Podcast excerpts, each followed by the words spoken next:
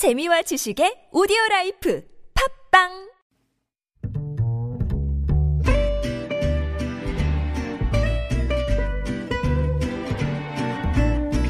Good evening, everyone. Welcome to the evening show. 이틀 뒤 정부가 3차 추경안을 국회에 제출합니다. 30조 원이 넘는 그야말로 역대급 추경이 될 것 같은데요. 가장 역점을 둔 것은 할인 쿠폰, 환급, 세금 감면을 다 동원한 내수 살리기입니다. 또 한국판 뉴딜 사업에 오는 2025년까지 76조 원을 투입하고 55만 개 이상의 일자리를 만든다고 하는데요. 이거는 내달 중 종합계획을 확정해 발표한다고 합니다. 한 해 추경을 세 차례나 할 정도로 경제가 어렵습니다. 우리뿐만 아니라 전 세계가 돈을 풀고 있는데요. 기왕 쓰는 돈 실효성 있는 정책이 됐으면 합니다. 김지윤의 이브닝쇼 시작합니다.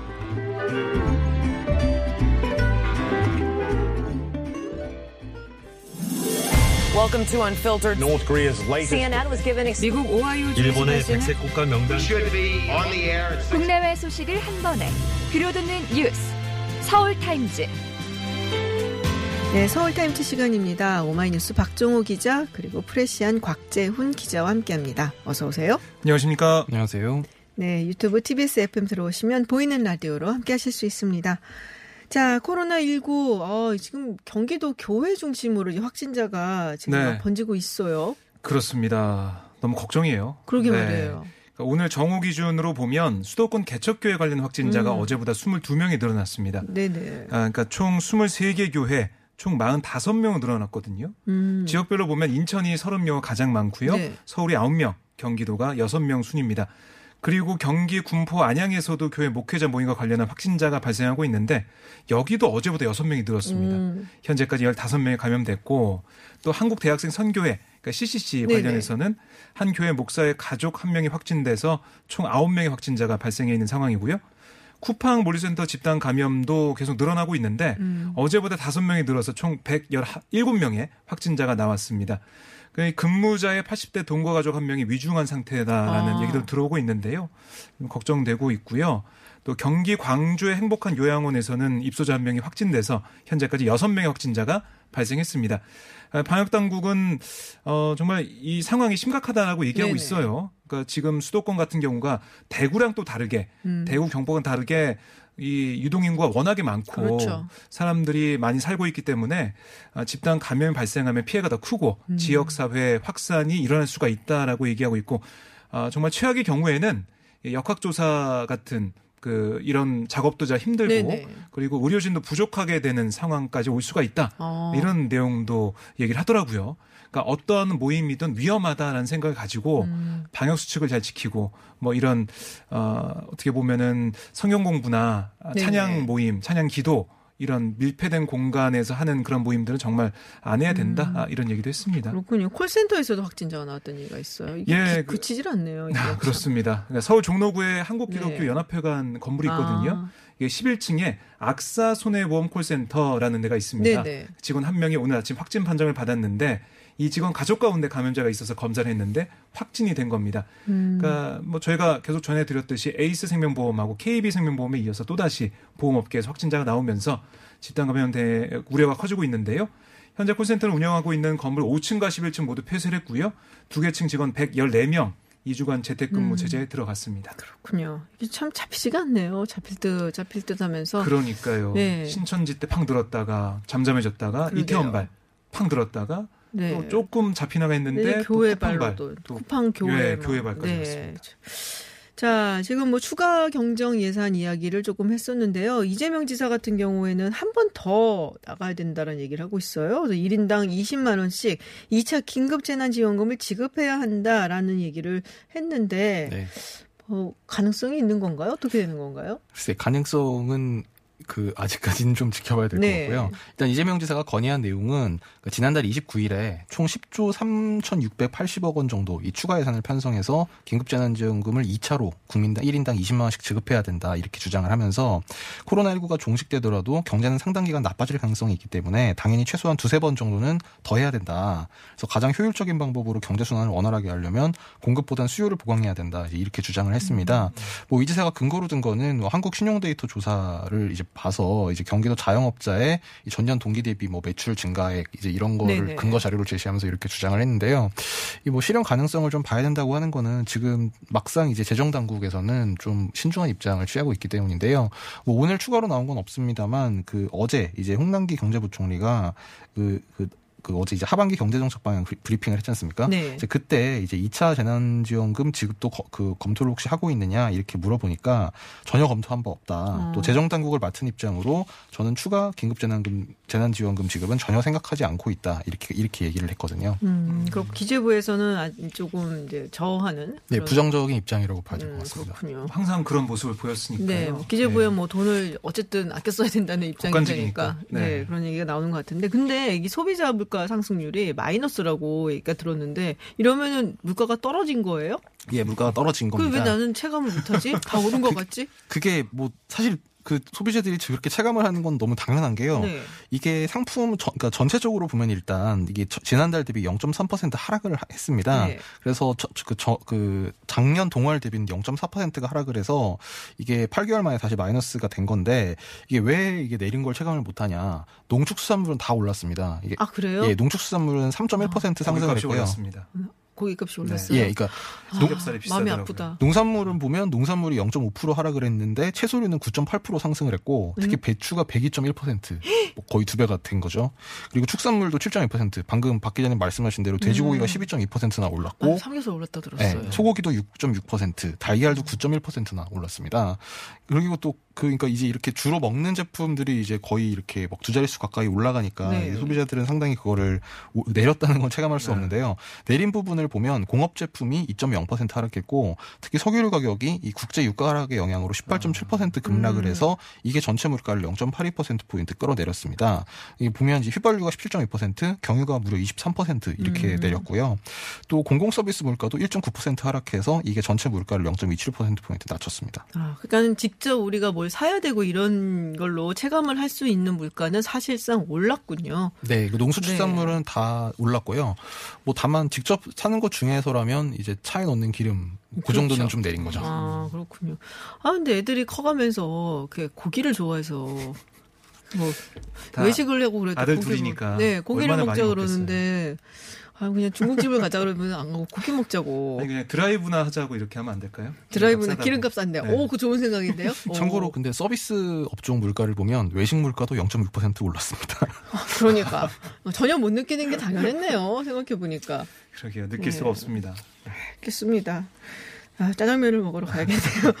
네, 다음 이야기 해보도록 하겠습니다. 아, 이 원구성, 이게 결국에는 강대강으로 치닫고 있는 모습인데, 예. 어떻습니까? 이 민주당에서는 통, 통합당 동의 없이 그냥 뭐 강행하겠다라는 입장인 것 같아요. 네, 그렇습니다. 오늘 아침에 민주당 의원총회가 있었는데요. 오늘 임시국회 소집 요구서를 제출해서 5일 민주당 복세 의장과 국회 부의장을 선출하겠다. 를 안건을 올렸어요. 그래서 의원들이 만장일치로 동의를 했거든요. 그래서 오늘 어, 정말 제출했습니다. 아, 네. 김영진 원내수석 부대표와 박성준 원내대변인 오후 2시에 국회 모정 의사과에 민주당 의원 177명과 정의당 의원 6명, 열린민주당 의원 3명, 그리고 뭐 조정훈 시대전환 의원, 용해인 기본소득당 의원, 이렇게 다섯 개 정당에서 총 188명의 의원이 서명을 한 임시의 소집 요구서 제출했거든요.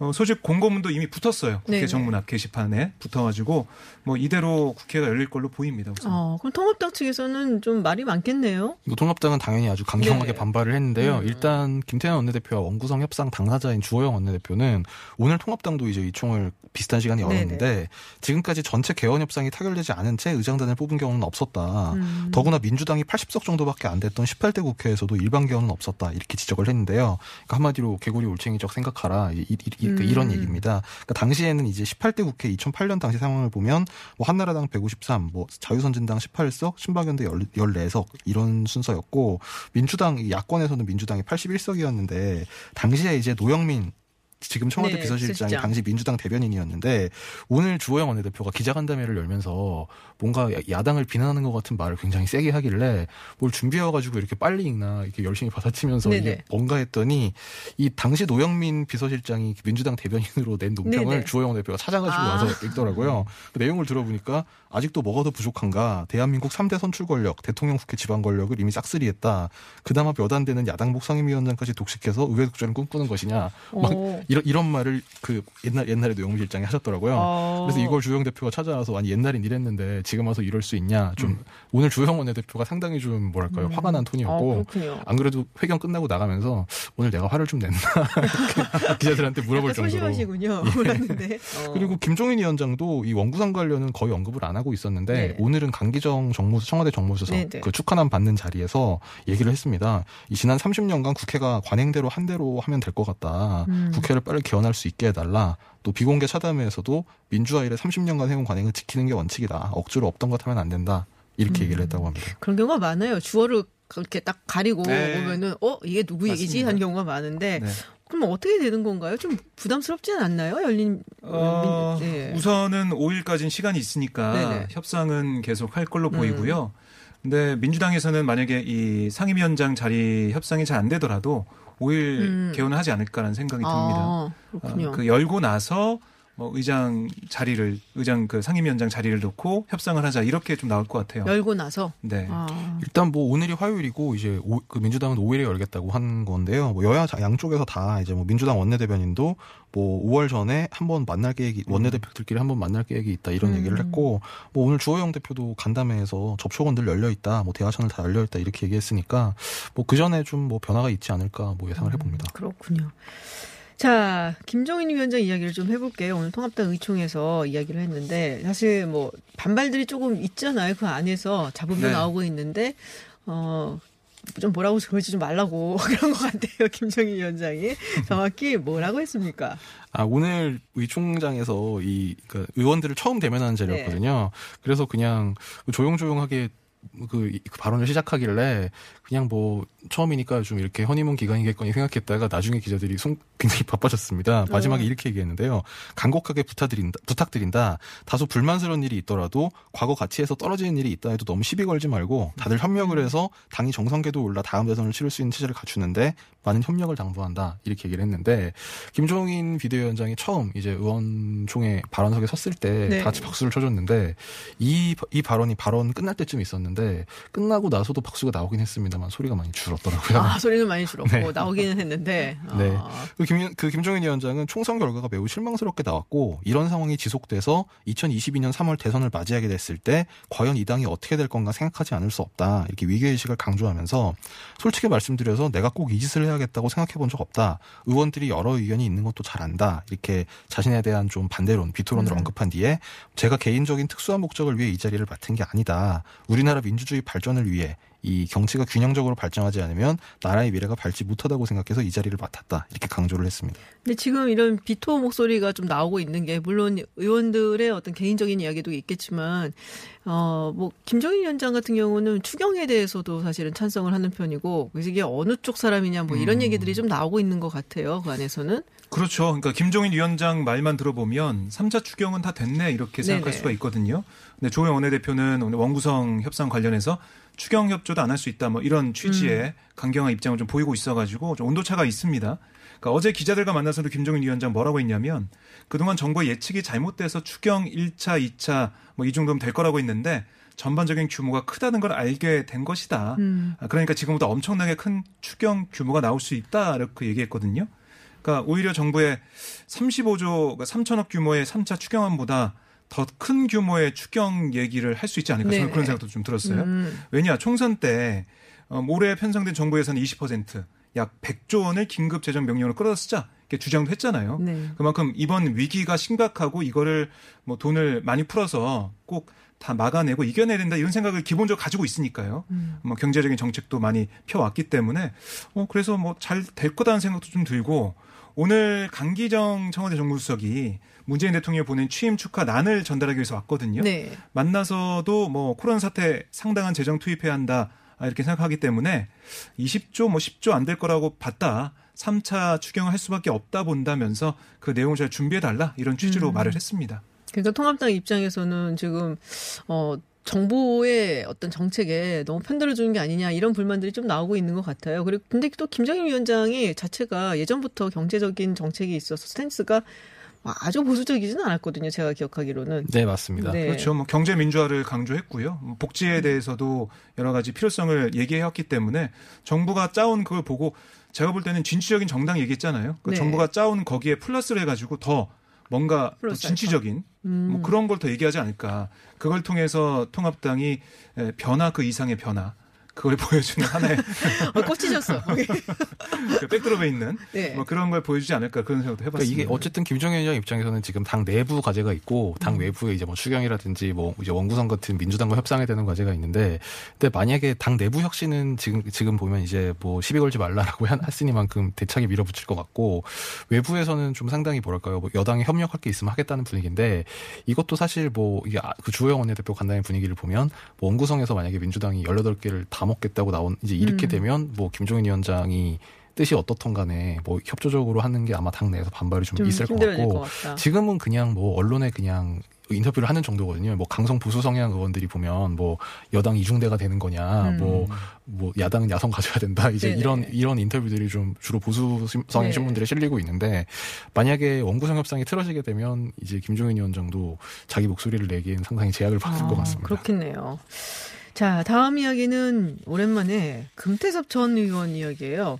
사실 금태섭 전 의원은 21대 국회에 입성을 하지 못했는데 네. 갑자기 이야기가 왜 나왔냐?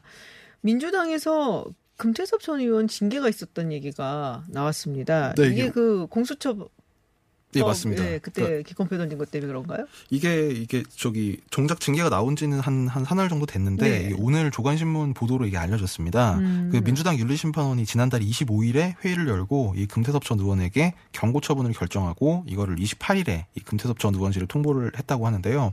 앞서 이제 민주당 일부 당원들이 이 금태섭 전 의원이 당시 공수처 법안 투표에서 기권한 네. 거는 해당 행위다. 이제 이런 취지로 징계 요구서를 제출을 했고 윤리 그래서 민주당 윤리심판원에서 이 징계 혐의자 이금전 의원에 대해서 공수처 법안 찬성은 우리당 당론이었는데 이게 소신을 이유로 표결 당시 기권한 사실을 인정할 수 있어서 경고를 의결한다. 그러니까 경고 처분을 징계를 했습니다. 기권한 사- 아니 소신을 이유로 표결 당시 기권한 사실을 인정할 수 있다는데 경고예요?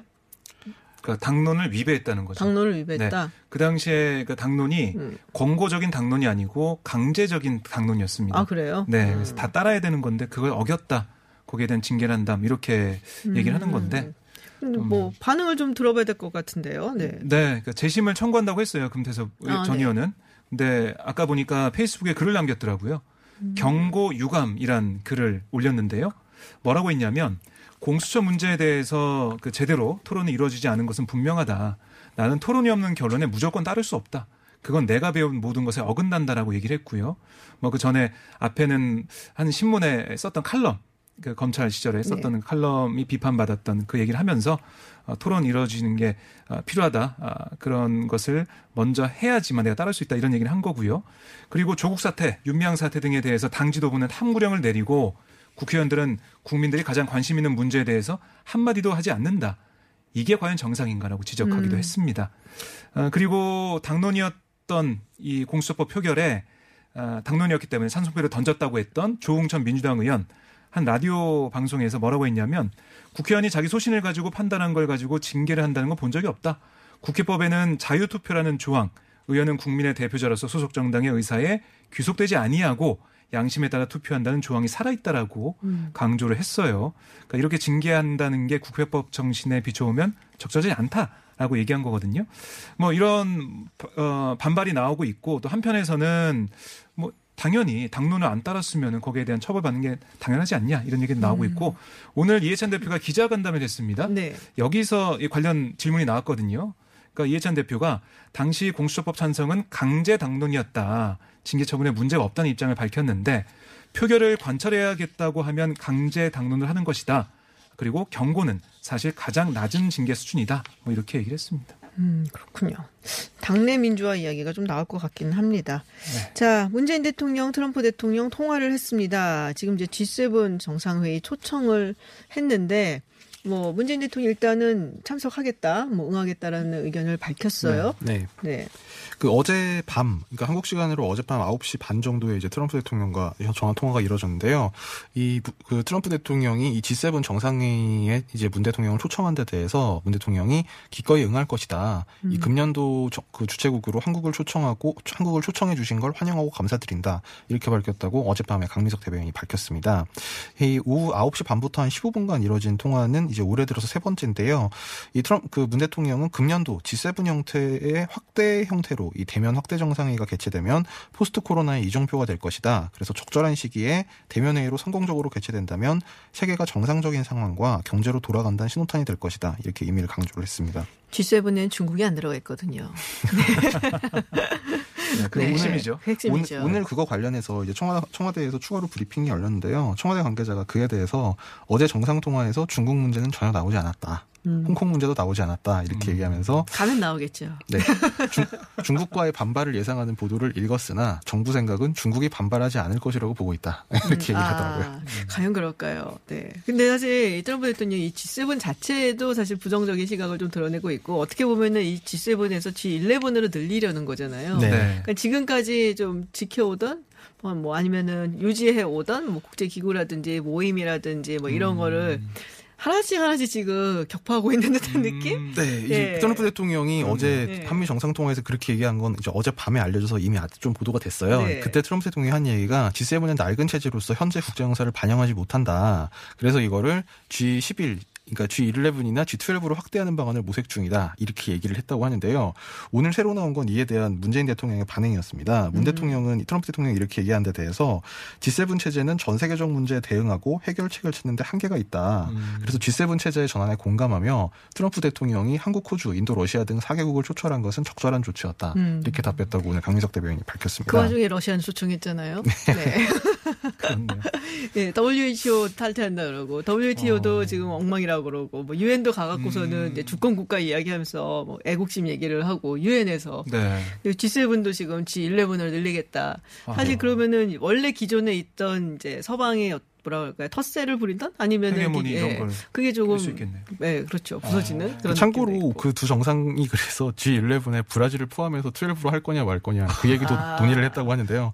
트럼프 다 대통령이. 문 대통령 생각은 어떠시냐 이렇게 물으니까 문 대통령이 인구, 경제 규모, 지역 대표성 등을 감안할 때 포함시키는 게 적절하다 음. 이렇게 얘기를 했고 트럼프 대통령이 좋은 생각이다 그런 방향으로 노력해 보겠다 음. 이랬다고 합니다.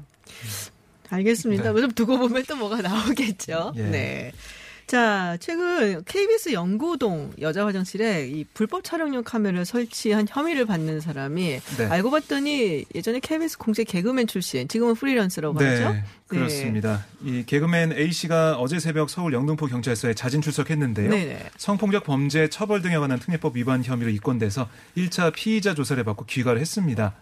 아, 경찰은 지금 뭐 A 씨로부터 제출받은 휴대전화 그리고 이 불법 촬영기기 그 내용을 분석하고 있어요. 음. 분석한 다음에 아, 이걸 뭐 외부에 유포했는지 아니면 어떻게 처리했는지 아니면 어떤 내용인지 이걸 파악해가지고 A 씨의 신병 처리 방향을 결정하기로 했습니다. 어, 근데 이 카메라가 네. 이게 정말 불법 촬영용 카메라인지 구분하기가 굉장히 어려웠다는데 어, 떻게 하려고 예, 그런 거예요? 그런 보도가 지금 나오고 있어요. 네. 그러니까 KBS 내부에서 이 기기가 화장실 소지품 거치대에 놓여 있었다. 음. 외관이 보조 배터리처럼 생겼고 또 이어폰이 부착돼 있다. 뭐 이런 보도가 오. 좀 나오고 있습니다. 네네. 그래서 불법 촬영 장비를 의심하기 어려운 모양을 하고 있다. 이런 얘기를 했는데 네. 근데 그럼에도 불구하고 이게 왜 거기 있었는지 음. 그게 거기서 어떤 역할을 한 건지 전후 사정이 좀 밝혀져야 될것뭐 같아요. 촬영하는 역할을 했겠죠.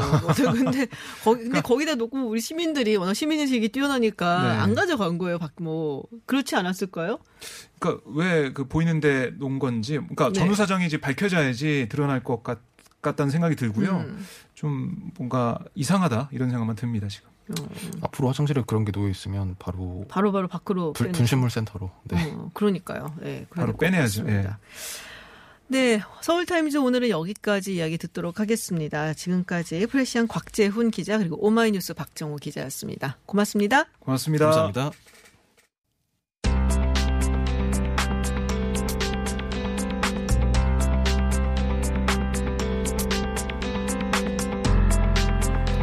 코로나19로 인해 대다수의 대학들이 온라인 강의로 수업을 대체하면서 등록금을 환불해달라는 요구가 이어지고 있습니다. 이런 가운데 오늘 경북 경산 지역 대학생들이 등록금 환불을 요구하며 교육부가 있는 세종 정부청사까지 약 230km에 달하는 거리를 걸어서 이동하는 중인데요. 영남대학교 총학생회장 맡고 있는 박종주 씨 연결해서 자세한 이야기 들어보겠습니다. 안녕하세요. 네, 안녕하십니까. 네, 오늘부터 교육부까지 걸어서 이동하는 중이라고요. 네. 네네, 맞습니다. 아, 몇 분이나 함고 계세요? 저희 지금 총 11명이 함께 11명. 하고 있습니다. 아, 얼마 정도 걸릴 거라고 지금 예정, 예상하고 계세요? 어, 저희 일정을 짜봤을 때 네. 8박 9일 일정으로 8박 나왔습니다. 네. 아, 그렇군요. 뭐 반환 소송을 제기하는 경우들도 있고 한데 이 국토 종주를 하기로 된 계기 뭐 어떤 의미가 있는 건가요? 어, 우선은 그 반환 소송도 저희가 이제 제안서 같은 거를 받아봤는데 네. 저희가 알아본 결과 반환 소송이 1년 정도 엄청 시간이 오래 걸리, 음. 걸리 는 걸로 알고 있고 그리고 또 전국에서 그 각 단체들이 등록금 반환 운동을 하고 있는 걸로 알고 있어요. 네. 그래서 저희는 조금 더 그 뜻이 강하다는 걸 보여주기 음. 위해서 교육부까지 직접 이렇게 걸어가서 저희가 두 번의 교육부에 공문을 보냈는데 네, 네.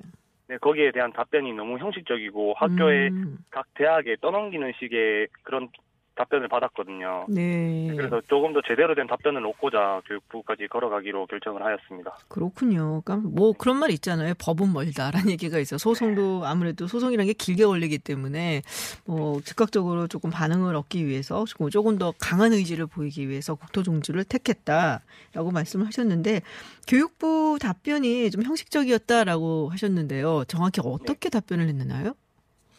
어, 가장 저희가 뭐 등록금 등록금에 관련해서 뭐 가장 큰 답변은 네. 어, 고등교육법상 각 어, 등록금 인하, 등록금 책정은 각 대학의 장에게 뭐 있다. 음. 장이 장이 결정할 문제지 전국에 있는 모든 대학을 일률적으로 결정하기 힘들다. 뭐 이런 식의 답변을 받았습니다. 아. 그래서 네. 저희가 생각했을 때는 처음에 이제 코로나 사태가 터졌을 때 모든 전국에 있는 모든 대학에 온라인 강의로 진행을 하라는 그런 공고를 하였는데 그리고 또 등록금 국가장학금이나 이런 부분을 보면은 교육부에서 각 모든 대학에 어느 정도 관여를 하고 있다고 보고 있거든요. 네. 네, 그런데 등록금, 현재 지금 코로나 사태가 터지고 나서 등록금의, 문- 등록금 인하나 등록금 환불에 관한 문제는 너무 이렇게 각 대학 측으로 다 미루는 게 아닌가 그런 생각이 음. 들어서, 네, 좀. 그렇군요. 사실 뭐, 뭐 교육부 지침에 따라서 온라인 강의를 교육부가 가- 좀 뭐랄까 권고를 했고 그리고 거기에 따르는 것도 있고 그리고 대학 뭐 행정 같은 거에 교육부가 뭐 사실 관여하는 부분들이 있는데 이거 대학에만 떠맡기면 사실 안 할 것 같다라는 생각이 좀 들기도 하는 거잖아요. 네, 맞습니다. 네. 자, 환불을 요구하는 이유 뭐 알 거는 같은데 그래도 우리 뭐 네. 학생들의 입장을 조금 더 듣기 위해서 조금 설명을 해 주세요. 아, 등록금, 우선은 저희 전국에 있는 거의 모든 대학생들이 등록금 반환을 요구하는 걸로 알고 있어요. 네. 우선은 어, 오프라인으로 수업을 듣다가 온라인으로 지금 대부분 수업을 듣고 있는데 어, 등록금은 직전 학기나 아니면 작년이나 똑같은 등록금을 내고 음. 그 어떻게 보면은 모든 교수님이나 모든 강의가 그런 것은 아니지만 네. 오프라인보다 당연히 온라인이 수업의 질이 떨어진다고 볼 수밖에 없거든요. 음. 네, 그리고 즉각적인 피드백도 이루어지지 않을 뿐더러 그리고 등록금에는 뭐 학교 사서 학교 시설 이용료나 뭐 이런 여러 부분들이 포함되어 있는데 학생들은 학교에 가지 않고 온라인으로만 수업을 듣는 것 같으면 음. 전국에 있는 사이버 대학 등록금 평균이 144만 원인데 전국에 있는 사립대학 등록금 평균을 보면 한 370만 원 정도 돼요. 음. 그러면은 어 정상적인 등록금을 비싼 등록금을 내고 학교를 다니는 학생들은 당연히 이거는 좀 아니라고 생각을 하거든요. 음, 그렇군요. 네.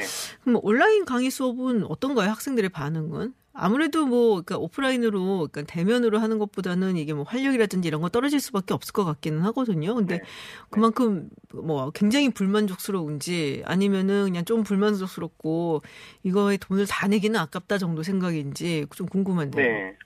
어, 그거는 이제 정말, 그, 정말 교수님이나 아니면 강의마다 다른 것 같아요. 음, 이제, 어, 정말 신경을 써서, 어, 뭐 학교마다 사정은 다르겠지만, 네네. 정말 신경을 써서, 어, 강의를 잘 해주시는 교수님도 있는 반면에, 또 그렇지 못한 교수님들도 있, 계시거든요. 음, 네, 그래서 그거는 학생마다 느끼는 편차가 조금은 다를 것 같아요. 그렇군요. 근데 말씀하셨던 것처럼 사실 등록금에는 뭐 수업뿐이 아니라 학교의 여러 네. 가지 시설을 또 이용할 수 있는 그런 부분도 포함이 되어 있으니까 지금같이 학교에 제대로 못 가는 경우에는 좀 인하가 맞다. 근데 네. 전액을 돌려받기를 요구하시는 건가요? 아니면 뭐 일부라도 뭐 반이라도 네. 이거를 돌려받기를 원하시는 건가요?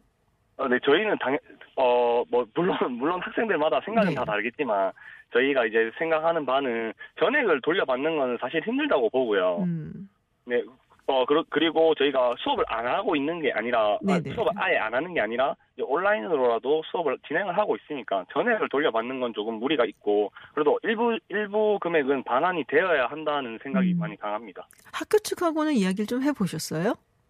네, 그렇죠. 학교 측이랑도 계속해서 아. 이야기를 하고, 뭐, 저희 지금 모임 다섯 개, 경산에 있는 다섯 개 대학에서 다 학교 측이랑 이야기를 해봐도, 어, 학교는 이제, 뭐, 학생들의 등록금뿐만이 아니라 추가 다른 비용으로 이제 학교가 이제, 어, 학교를 운영하는데, 이제 뭐, 음. 재정상의 어려움이 있다라고. 좀 해줄 수 없는 부분이 있다라고 이야기를 하죠. 네. 그렇군요. 그럼 이게 교육부 측에서는 학교가 해결할 문제라고 하고 또 학교 측에서는 이게 뭐 우리야 뭐 교육부에서 온라인으로 하라고 했으니까 하는 거고 또 여러 가지 재정적인 문제를 봤을 때 뭐 돌려줄 수 없다. 아 반도 안 된대요. 근데 네. 아 반도 안 된다. 반이 네 반이면 저 솔직히 뭐 등록금 50% 반환을 저희는 일단 요구를 하고 있는데 사실 네 음. 사이버 대학의 등록금을 보면은 이제 저희 사립대학 등록금이랑 비교를 했을 때 50% 정도는 반환을 받아야 된다는 음. 생각을 하거든요. 네. 근데 학교도 상당히 손을 좀 입었잖아요. 이 코로나 19 네네. 때문에. 뭐 네. 재정이 어렵다는 말도 이해가 가진 안 가는 건 아닌데 네. 그 부분에 대해서는 어떻게들 생각하세요, 학생들이? 어, 저 개인적인 생각은 네. 어, 주- 저는 이제 학교 측이랑 이야기를 많이 하니까 네네. 이런 이런 부분이 힘들고 이런 이런 부분이 또 이 등록금뿐만이 아니라 추가적인 수입이 감소했다 뭐 또 다른 지출이 발생했다 충분히 이해를 하거든요. 네. 네, 충분히 이해를 하지만 어 지금 상황에서 가장 큰 피해자는 학생들이라고 생각을 해요. 음. 네, 그래서 정말 학생들 입장에서 보면 학교에 뭐 수, 수입이 감소했고 지출이 늘어났고 학교에 재정적으로 힘든 부분을 학생들이 받는 받아야 당연히 받아야 될 권리에 대해서 주장을 학생들도 할 수 있잖아요. 그렇군요. 지금 근데 뭐 경산 지역뿐이 아니고 전국에서 이런 목소리들이 좀 나오고 있죠, 사실은. 예. 네네. 뭐 어떻게 연합에서 활동을 하고 있는지 아니면 그럴 계획이 있는지 앞으로 뭐 계획은 어때세요? 어 우선 저희는 경산에 있는 다섯 개 대학교 대학이랑 그리고 대구에 있는 계명대학교 총 원래 여섯 개 학교에서 계속 같이 이야기를 하고 논의하고 그렇게 했었거든요. 네. 근데 이번에 계명대학교는 어, 대구 지역 다른 학교들이랑 이렇게 묶여 있는 게 있어서 같이 참여를 못 했는데 우선 이렇게 저희가 교육부에 한번 이야기를 하고 또 논의할 수 있으면 추가적으로 다른 대학교들이랑도 같이 뭐 할 수 있으면 좋을 것 같습니다. 그렇군요. 오늘부터 시작하셨죠? 네 맞습니다. 근데 비가 오고 날씨가 좀 안 좋아요. 네.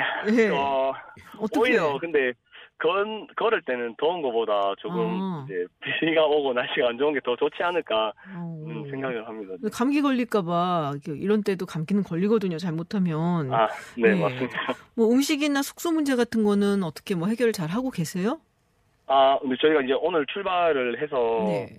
이제 저희가 간 원래는 정말 많은 인원을 같이 많은 인원이 같이 출발을 하려고 했었는데 네네. 최근에 또 다시 코로나가 확산 조짐이 아. 보여서 각 학교마다 정말 인원을 최소 인원으로 해서 네. 가자는 이야기를 했고 그리고 숙박이나 아니면 뭐 식사 같은 경우에도 가급적이면 이제 사람들이 많이 몰린 음식점은 가지 말고 음. 숙박도 웬만하면 텐트를 치고 비박을 하자 음. 네, 그렇게 이야기를 해서 정말 어 정말 이제 그런 여건이 안 될 경우에는 숙박업소를 이용하고 식사 같은 경우에도 도시락을 이제 저희가 차량을 같이 가거든요. 네네.